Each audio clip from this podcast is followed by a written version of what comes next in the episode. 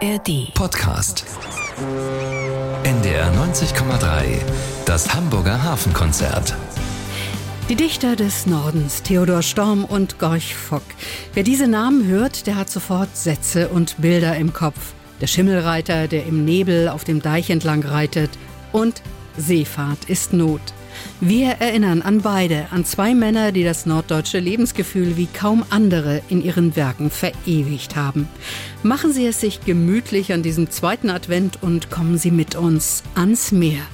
Dies ist das Hamburger Hafenkonzert, Ausgabe dreitausendsechshundertvier. Ich bin Kerstin von Stürmer. Moin. N D R neunzig Komma drei.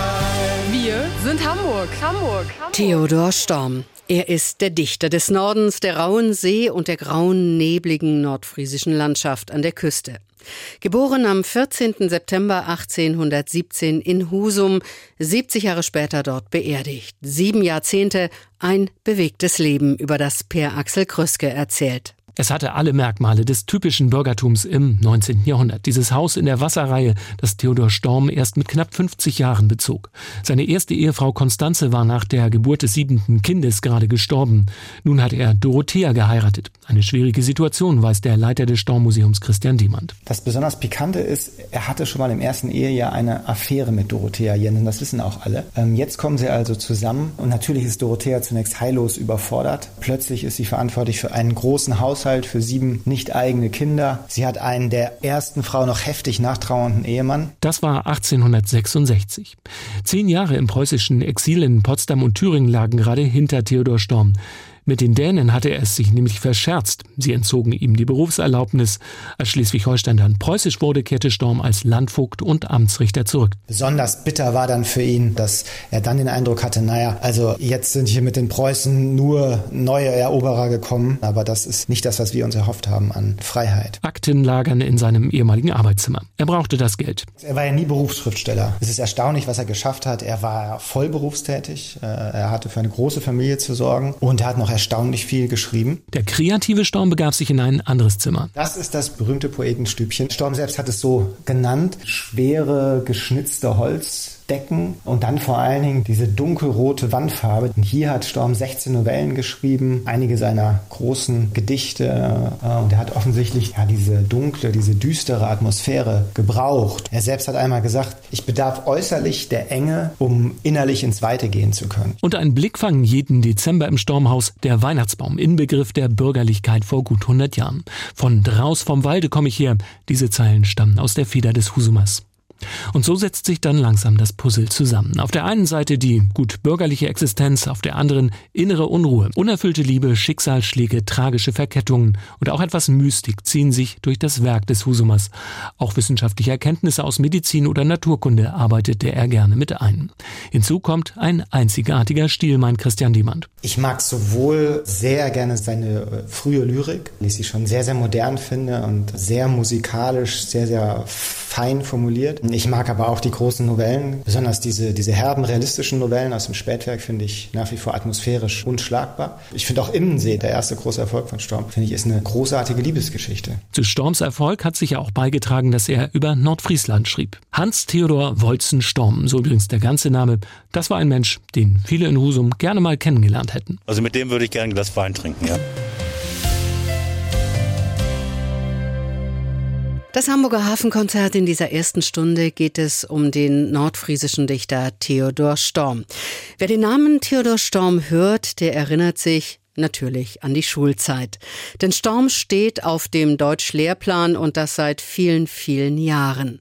Seine Novelle Der Schimmelreiter ist eine sehr dichte und emotionale Beschreibung des Lebens und der Charaktere an der Küste. Und wer sich zur See hingezogen fühlt, der kommt am Schimmelreiter nicht vorbei. Gänsehaut inklusive. So auch der Sänger Stefan Gwildes, in Erinnerung an seine Schulzeit. Ich fand äh, damals, äh, das ist ein großes Werk, es ist eine, eine sehr, sehr eigene Sprache, äh, aber das Faszinierende an der ganzen Geschichte fand ich damals schon als sechzehn-, siebzehnjähriger, ähm, die, den Charakter von Hauke Haien, dem Deichgrafen. Also wie der mit, mit sich und seiner Intuition umgeht, wie er äh, die, die Umwelt betrachtet, betrachtet, wie er als, als Visionär, wie er als Liebender äh, daherkommt und äh, und und auch leider scheitern muss, irgendwie, das fand ich unheimlich faszinierend. Ich fand den, so ein Mensch, der so von Intuition getrieben ist, so fand ich in in der Zeit, wo man sich wo man sich ja eben selbst positioniert, so wie wie geht man voran im Leben, äh, und er, der so der von sich sagt, man muss nicht all das machen, was die Leute einem so sagen und so einreden wollen, sondern er geht seinen eigenen oder ging seinen eigenen Weg. Das fand ich toll und faszinierend und deshalb auch vierzig Jahre später, irgendwie nachdem ich das ja in der Schule gelesen hatte, treffe ich die Sonja Valentin vom äh, Ernst Deutsch-Theater, die Dramaturgin, und äh, die, äh, wir sprachen drüber, sagten, Mensch, lass uns das mal machen und lass uns äh, vor allen Dingen das so eindampfen, dass es auf eine äh, kommode äh, Länge äh, kommt. Also so landen wir jetzt bei fünfundsiebzig Minuten. Das ist sonst dreieinhalb Stunden, wenn Gerd Westphal das einliest und so, aber haben diese ganze Zwiebelgeschichte weggelassen. So der Journalist, der losreitet und dann in den Gasthof kommt und dann auf Seite fünfundneunzig äh, erzählt dann der Lehrer, wie diese ganze Geschichte war. Diese, die ganzen Zwiebelkrams lassen wir weg und gehen gleich auf den Charakter Hauke Haien. Und das macht, es hat einen unfassbar spannenden Sog, äh, diese Dramaturgie dieser, dieser Geschichte, und das ist, das ist wirklich irre. Wir waren in Husum und haben vor, den, vor der äh, Theodor Storm Gesellschaft gespielt und die saßen mit offenem Mund da und äh, haben das sehr genossen. Entstanden ist ein Hörbuch. Gwildes liest Storm, der Schimmelreiter. Ausschnitte daraus gleich hier in diesem Hamburger Hafenkonzert bei N D R neunzig Komma drei. Es ist das wohl berühmteste Werk Theodor Storms, ein Stück Weltliteratur, Der Schimmelreiter. Darin nordfriesische Deiche, Gespenster und ein junger Deichgraf, Hauke Haien. Stefan Gwildes liest Theodor Storm. In der Mitte des vorigen Jahrhunderts gab es hier einen Deichgrafen, der von Deich- und Sielsachen mehr verstand, als Bauern und Hofbesitzer sonst zu verstehen pflegen. Theodor Haien, sein Vater, hatte ein paar Fennen, wo er Raps und Bohnen baute, auch eine Kuh graste, ging im Herbst und Frühjahr auch aufs Land messen und saß im Winter, wenn der Nordwestwind von draußen kam und an seinen Läden rüttelte, zu ritzen und zu prickeln, in seiner Stube. Der Junge, Hauke, saß meist dabei und sah über seine Fibel oder Bibel weg dem Vater zu, wie er maß und berechnete, und grub sich mit der Hand in seinen blonden Haaren. Und eines Abends fragte er den Alten, warum denn das, was er eben hingeschrieben hatte, gerade so sein müsse und nicht anders sein könne, und stellte dann eine eigene Meinung darüber auf. Aber der Vater, der darauf nicht zu antworten wusste, schüttelte den Kopf und sprach: »Das kann ich dir nicht sagen. Genug. Es ist so. Und du selber irrst dich. Willst du mehr wissen, so suche morgen aus der Kiste, die auf unserem Boden steht. Ein Buch, einer der Euklitis, hat's geschrieben. Das willst du dir sagen.« Der Junge war tags darauf zum Boden gelaufen und hatte auch bald das Buch gefunden. Denn viele Bücher gab es überhaupt nicht in dem Hause. Aber der Vater lachte, als er es vor ihm auf den Tisch legte. Es war ein holländischer Euklid, und Holländisch verstanden alle beide nicht. Der Junge, der von wenig Worten war, sah den Vater ruhig an und sagte nur: »Darf ich's behalten?« Und als der Alte nickte, wies er noch ein zweites, halb zerrissenes Büchlein vor. »Auch das?« frug er wieder. »Nimm sie alle beide«, sagte Theodor Haien. »Sie werden dir nicht viel nützen.« Aber das zweite Buch war eine kleine holländische Grammatik. Und da der Winter noch lange nicht vorüber war, so hatte es, als endlich die Stachelbeeren in ihrem Garten wieder blühten, dem Jungen schon so weit geholfen, dass er den Euklid fast überall verstand. Als der Alte sah, dass der Junge weder für Kühe noch Schafe Sinn hatte und es kaum merkte, wenn die Bohnen blühten, schickte er seinen Sohn an den Deich, wo er mit anderen Arbeitern von Ostern bis November Erde karren musste. »Das wird ihm vom Euklid kurieren«, sprach er zu sich. Und der Junge karrte. Aber den Euklid hatte er allzeit in der Tasche, und wenn die Arbeiter ihr Frühstück oder Fest beaßen, saß er auf seinem umgestülpten Schubkarren mit dem Buche in der Hand. Und wenn im Herbst die Fluten höher stiegen und manches Mal die Arbeit eingestellt werden musste, dann ging er nicht mit den anderen nach Haus, sondern blieb, die Hände über die Knie gefaltet, an der abfallenden Seeseite des Deiches sitzen und sah stundenlang zu, wie die trüben Nordseewellen immer höher an die Grasnarbe des Deiches hinaufschlugen. Erst wenn ihm die Füße überspült waren und der Schaum ihm ins Gesicht spritzte, rückte er ein paar Fuß höher und blieb dann wieder sitzen. Er hörte weder das Klatschen des Wassers noch das Geschrei der Möwen und Strandvögel, die um oder über ihm flogen und ihn fast mit ihren Flügeln streiften, mit den schwarzen Augen in die seinen blitzend. Er sah auch nicht, wie vor ihm über die weite, wilde Wasserwüste sich die Nacht ausbreitete. Was er allein hier sah, war der brandende Saum des Wassers, der, als die Flut stand, mit hartem Schlage immer wieder dieselbe Stelle traf und vor seinen Augen die Grasnarbe des steilen Deiches auswusch. Nach langem Hinstarren nickte er wohl langsam mit dem Kopfe oder zeichnete, ohne aufzusehen, mit der Hand eine weiche Linie in die Luft, als ob er dem Deiche damit einen sanfteren Abfall geben wollte. Wurde es so dunkel, dass alle Erdendinge vor seinen Augen verschwanden und nur die Flut ihm in die Ohren donnerte, dann stand er auf und trabte halb durchnässt nach Hause. Das Hamburger Hafenkonzert heute in dieser ersten Stunde mit Erinnerungen an einen großen norddeutschen Dichter, an Theodor Storm. Glaube an dich, hör auf deine Intuition. Eine der Erkenntnisse aus Storms Novelle Der Schimmelreiter. Der fiktive Deichgraf Hauke Haien kämpft für eine neue Art des innovativen Küstenschutzes. Es war Oktober. Tagsüber hatte es stark aus Südwest gestürmt. Abends stand ein halber Mond am Himmel. Dunkelbraune Wolken jagten überhin. Und Schatten und trübes Licht flogen auf der Erde durcheinander. Der Sturm war im Wachsen. Im Haus stand Hauke neben seiner Frau am Fenster. Er hatte eben sein Abendbrot hinabgeschlungen.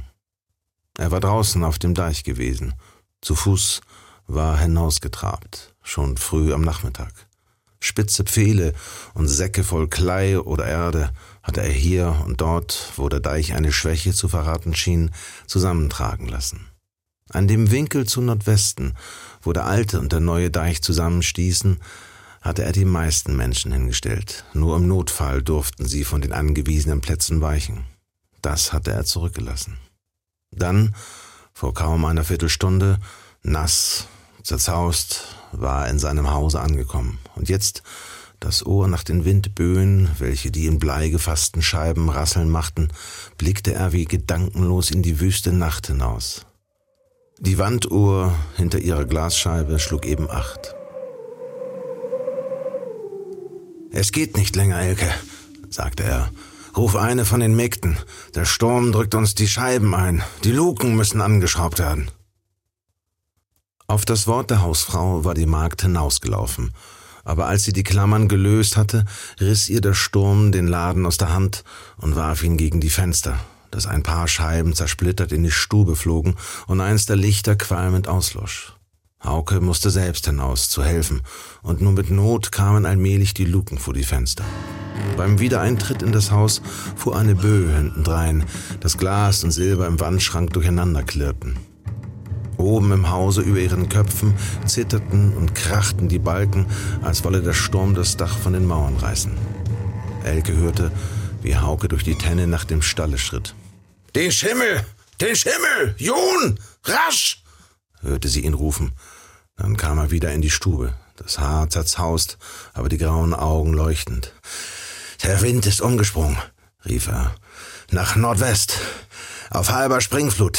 Wir haben solchen Sturm noch nicht erlebt.« Elke war totenblass geworden. »Und du musst noch einmal hinaus?« Er ergriff ihre beiden Hände und drückte sie wie im Krampfe in die seinen. »Das muss ich.« Sie hob langsam ihre dunklen Augen zu ihm, und ein paar Sekunden lang sahen sie sich an, doch war es wie eine Ewigkeit. Das Ende der Novelle, das ist auch das Ende von Hauke Haien und zugleich auch ein neuer Anfang. Noch einmal Stefan Gwildes. Nur ein Brausen, wie vom Weltenuntergang, füllte ihre Ohren und ließ keinen anderen Laut hinein. »Mein Kind!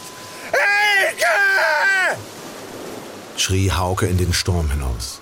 Da sank ein großes Stück des Deiches vor ihm in die Tiefe und donnernd stürzte das Meer sich hintendrein. Noch einmal sah er drunten den Kopf des Pferdes, die Räder des Gefährtes aus dem wüsten Gräuel emportauchen und dann quirlend darin untergehen. Das Ende. sprach er leise vor sich hin. Dann ritt er an den Abgrund, wo unter ihm die Wasser unheimlich rauschend sein Heimatdorf zu überfluten begannen. Er richtete sich hoch auf und stieß dem Schimmel die Spuren in die Weichen. Das Tier bäumte sich, es hätte sich fast überschlagen, aber die Kraft des Mannes drückte es herunter. »Vorwärts!« rief er noch einmal, wie er es so oft gerufen hatte. »Herrgott, nimm mich, verschon die anderen!« Noch ein Sporenstich, ein Schrei des Schimmels, der Sturm und Wellenbrausen überschrie, dann unten aus dem hinabstürzenden Strom ein dumpfer Schall, ein kurzer Kampf. Der Mond sah leuchtend aus der Höhe, aber unten auf dem Deiche war kein Leben mehr, als nur die wilden Wasser, die bald den alten Kog fast völlig überflutet hatten. Noch immer aber ragte die Werfte von Hauke Haiens Hofstatt aus dem Schwall hervor. Noch schimmerte von dort der Lichtschein, und von der Geest her, wo die Häuser allmählich dunkel wurden, warf noch die einsame Leuchte aus dem Kirchturm ihre zitternden Lichtfunken über die schäumenden Wellen.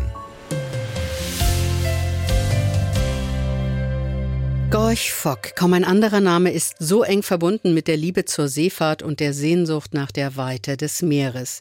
Die meisten erinnert der Name zunächst an das deutsche Segelschulschiff. Der Dichter, der sich hinter dem Namen Gorch Fock verbirgt, und die Werke, die er geschrieben hat, das kennen nur wenige. Jan Wulff. Der Seemann liebt das weite Meer. Ohe, ohe, ohe. Johann Wilhelm Kinau wird achtzehnhundertachtundachtzig auf der Elbinsel Finkenwerder geboren. Auf dem Deich stehen und nach den Schiffen gucken zählt schon früh zu den Lieblingsbeschäftigungen des jungen Fischersohnes. Voller Wehmut schaut er den Kuttern und Ewern nach, wenn sie Richtung Nordsee auslaufen. Nach seiner Schulzeit wäre er gerne Seemann geworden, aber für diesen Beruf war er zu schwächlich und vor allen Dingen wurde er auch sehr seekrank. Er ist mit seinem Vater mal auf dem Kutter in die Nordsee gefahren und das hat ihm gar nicht gut getan, sagt Werner Marquardt vom Gorch-Fock-Museum auf Finkenwerder. Doch auch wenn ihm die Seefestigkeit fehlt, Johann Wilhelm Kinau bleibt sein ganzes Leben dem Meer verbunden. Zumindest am Schreibtisch. Tagsüber arbeitet Kinau bei der Reederei Hapag. Nachts, als Gorch Fock, denkt er sich Gedichte und Geschichten aus. In sein Tagebuch schreibt er damals: Ein Buch möchte ich schreiben für die Stillen im Lande. Ein köstliches Buch, das sie mit stiller Freude lesen. Vieles davon steht mir klar vor Augen. Klarer und schöner, als mir je etwas vor Augen gestanden hat. In rücksichtsloser Schönheit soll Finkenwerder erscheinen. Gorch Fock schreibt über seine Heimat Finkenwerder, über die Seefahrt und das Leben der Fischer. Er schreibt Gedichte, Romane und Theaterstücke. Mal auf Hoch, mal auf Plattdeutsch. Poetisch, manchmal pathetisch und deutschnational. Da führt kein Weg dran vorbei. Und er war auch sehr gottverbunden. Im Jahr neunzehnhundertdreizehn landet Gorch Fock mit seinem Buch Seefahrt ist Not einen Bestseller. Das Buch wird in viele Sprachen übersetzt und Pflichtlektüre in den Schulen. Zur Zeit der Nationalsozialisten wird das Buch neu aufgelegt und als Propagandainstrument missbraucht. Es scheint perfekt in die Ideologie der Nazis zu passen. Doch es sind in allererster Linie seine eigenen Wünsche, die Gorch Fock verarbeitet, wenn er seinen Helden Klaus Mewes die wildesten Abenteuer erleben lässt. Am Land ist er ein Kind, das gern mit Kindern spielt. Auf See aber ein verwegener Draufgänger, der sich vor keinem Wind verkriecht und lieber ein Segel in die See gehen lässt, als dass er ein Reff einsteckt. Die Furcht, die schon der Junge nicht kannte, hat auch in der Seele des Mannes keinen Raum. Der Wunsch seines Lebens erfüllt sich für Gorch Fock neunzehnhundertsechzehn. Er darf zur See fahren. Auf der S M S Wiesbaden wird er Ausguck auf dem ersten Mast. Allerdings nur für einen Monat. Am dreißigsten Mai gerät das Schiff in das Artilleriefeuer britischer Schlachtschiffe und sinkt einen Tag später. Gorch Fock wird nur sechsunddreißig Jahre alt. Sie hören das Hamburger Hafenkonzert bei N D R neunzig Komma drei. Gorch Focks bekanntester Roman Seefahrt ist Not erzählt die Geschichte der Finkenwerder Fischerfamilie Mewes. Vater Klaus Mewes ist stolzer Kapitän eines hochseegängigen Ewers. Er liebt die Seefahrt und die Fischerei. Gesa, seine Frau, stammt aus dem Binnenland und fürchtet sich vor dem Sturm und der Dunkelheit auf dem Wasser. Zu viele Finkenwerder Fischer sind auf See geblieben. Deshalb wünscht sie sich auch sehr, dass ihr Sohn Klaus Junior später nicht zur See fahren soll. Den Jungen jedoch, den alle nur Störtebecker nennen, den hat längst die Sehnsucht gepackt. Mit seinem Vater will er raus auf See und Schollen fangen. Trotz der mütterlichen Proteste gibt der Vater dem Drängen seines Sohnes nach. Mit Hein Mück, dem Schiffsjungen, mit Seemann, dem Bordhund und dem kleinen Störtebecker geht es raus auf die Elbe. Sie hatten Nordwestwind und mussten kreuzen. Hinter dem Schweinesand, Twas von Wittenbergen, füllten sie das Wasserfass mit frischem Elbwasser, wobei Störtebecker fleißig half, denn er konnte auch schon eine Pütze tragen. Bisher hatten sie nur die drei großen Segel stehen gehabt. Nun setzten sie noch den Klüver, das Topsegel und den Nackenhut, um bessere Fahrt zu machen. Dann nahmen sie das Boot aus dem Wasser und stellten es auf die Luken unter dem Giekbaum. Auch Störtebeckers Kahn wurde aufgehievt und bekam seinen Platz unter den Luken an Backbord. Hein Mück verstaute den Proviant in den verschiedenen Schappen. Es gab Enten aufzuschieben, sie hatten zu pumpen, das Deck zu schrubben und aufzuwischen. Schließlich aber war alles getan bis auf die Fahrt, bis auf das Segeln, bis auf das Kreuzen. Kap Horn legte sich zu Koje, weil er die Nachtwache bekommen sollte.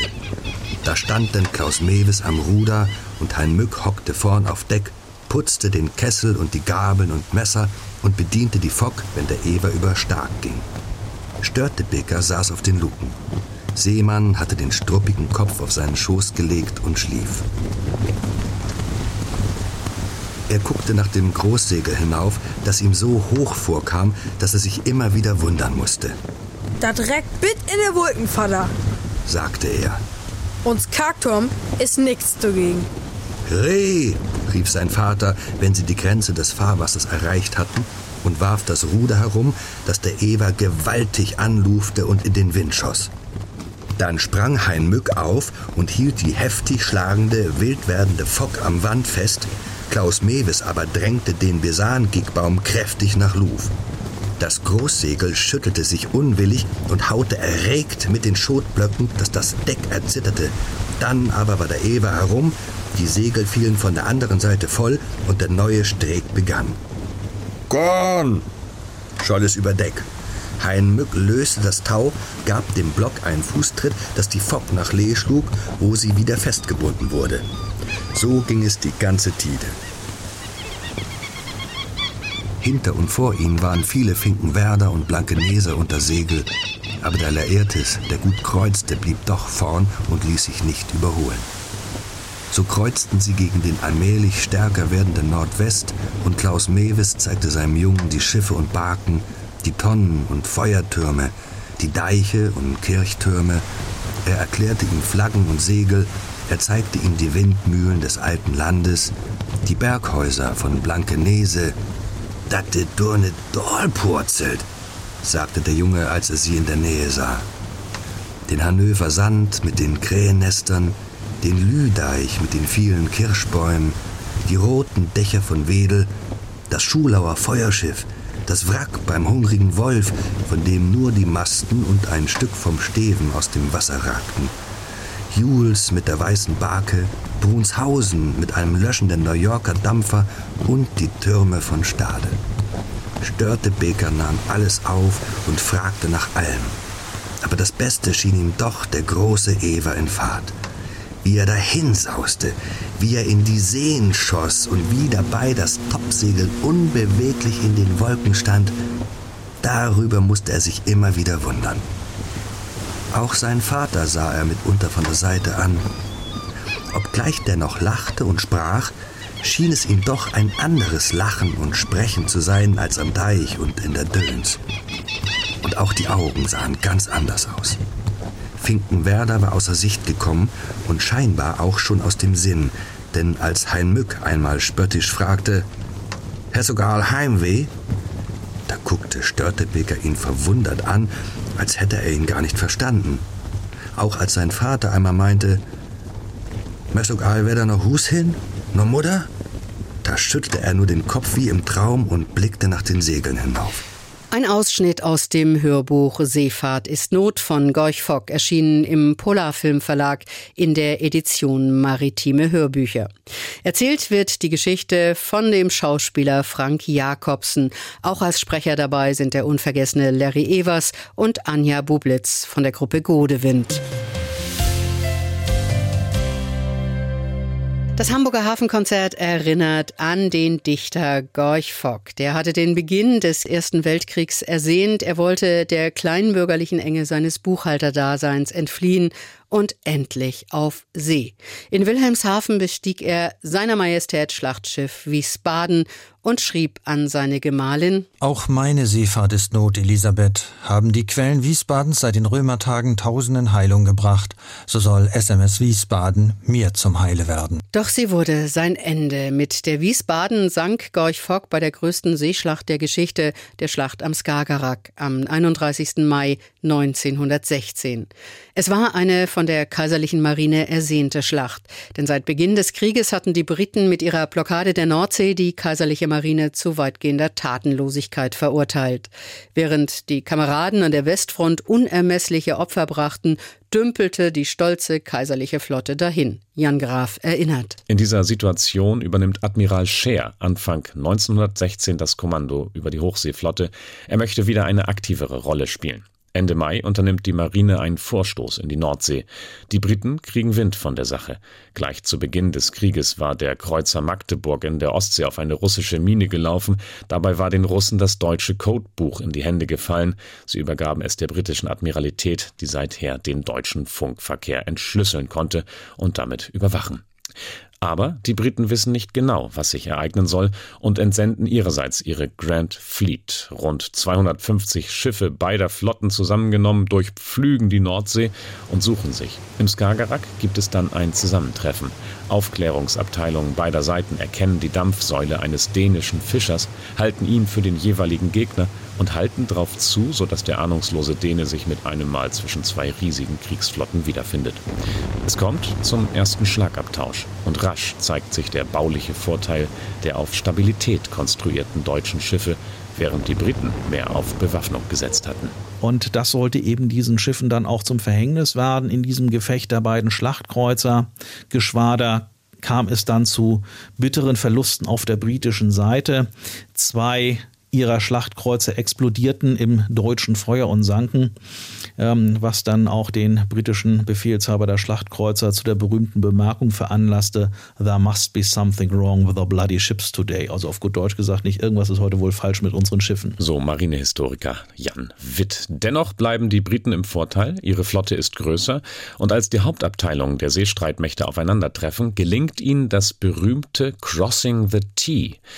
Damals ein entscheidendes Manöver in der Führung von Seeschlachten. Und so versuchte eben Admiral Jellicoe vor der Spitze der deutschen Schlachtschiffe mit seinen Schlachtschiffen zu kreuzen, also quasi den Strich über das T zu ziehen.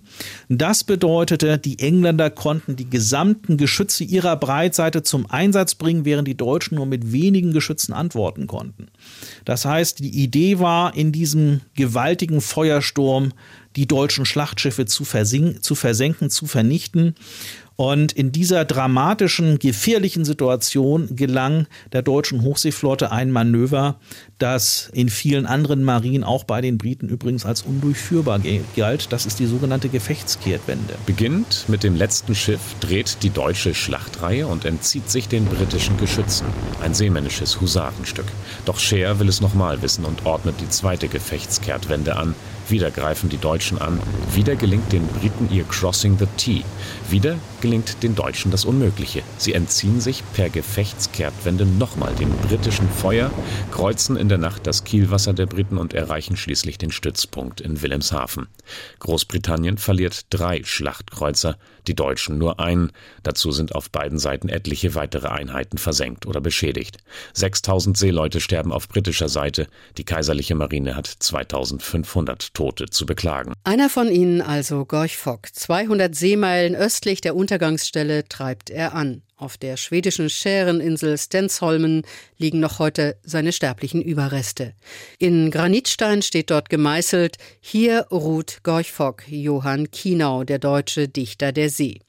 Der Seemannstod im Skagerrak, Gorch Fock hat ihn selbst beschrieben, in seinem berühmtesten Werk Seefahrt ist not. Er fühlte, dass seine Arme ermatteten und dass er es nicht mehr lange machen konnte. Noch einmal ließ er sich von einer Wogenriesin emporheben und blickte von ihrem Gipfel wie vom Steven seines Evers über die See, die er so sehr geliebt hatte. Dann gab er es auf. Dann ging die gewaltige Dünung des Skagerraks über ihn hinweg. Das Hamburger Hafenkonzert. Wir erinnern heute an den Finkenwerder Dichter Gorch Fock. Als der neunzehnhundertsechzehn starb, war er gerade mal sechsunddreißig Jahre alt. Kaufmann, Dichter, Soldat. Nachzulesen in einer Biografie, die sich dem Leben Kinaus widmet. Jens Büchsenmann über das Buch Seefahrt ist Not, eine Biografie. Fade Reisen für alle Tiet, guten Wind und gute Fahrt. So Rudolf Kinau in breitestem Finkenwerder Platt beim Stapellauf. Da war sein Bruder Johann schon lange tot, mit sechsunddreißig Jahren ertrunken während des Zweiten Weltkriegs, als sein Schiff von der britischen Marine im Skagerrak versenkt wurde. Ausgerechnet hier, wo er schon seine Heldenfigur hat sterben lassen, den Fischer Klaus Mewes. Das war damals der Stoff, der aus Gorch Fock einen der meistgelesenen Dichter seiner Zeit werden ließ. Seefahrt ist Not, die Dialoge in dem realistischen Platt seiner Protagonisten, aber auf Hochdeutsch geschrieben. Die frische Brise an Bord eines Schiffes war immer der Sehnsuchtsort des kleinen Johann Kinau. Ich denke, er ist eigentlich dieser schmächtige kleine Jan, der zu Anfang auch war, auch geblieben. Und der Held war er nicht, sondern seine Figuren allenfalls in den Büchern. Sagt Klaas Jarchow, Hamburger Autor und Kenner des Werks von Gorch Fock, und rückt damit das heroische Bild gerade, das die Nationalsozialisten von ihm und seiner Literatur gezeichnet haben. Tagsüber arbeitet Johann Kinau als Kaufmann und Buchhalter. Schreiben kann er nur nachts, weit entfernt von romantischen Vorstellungen eines Abenteuerschriftstellers und von dem, was seine Muse Aline Bußmann freigibt. Die Schauspielerin verwaltete seinen Nachlass und hielt vor allem die Tagebücher und privaten Notizen unter Verschluss. Denn hier äußert sich Gorch Fock zweifelnd, grüblerisch. Seine Ehe hält er für eine Pflicht, wörtlich Gottes Pflicht. Aber mit Sehnsucht träumt er von der freien Liebe zu seiner Muse, träumt von der großen niederdeutschen Literatur, in der die Liebe zur Heimat, die vor allem die See ist, weiterlebt. Biograf Rüdiger Schütt ist Spezialist für norddeutsche Literatur.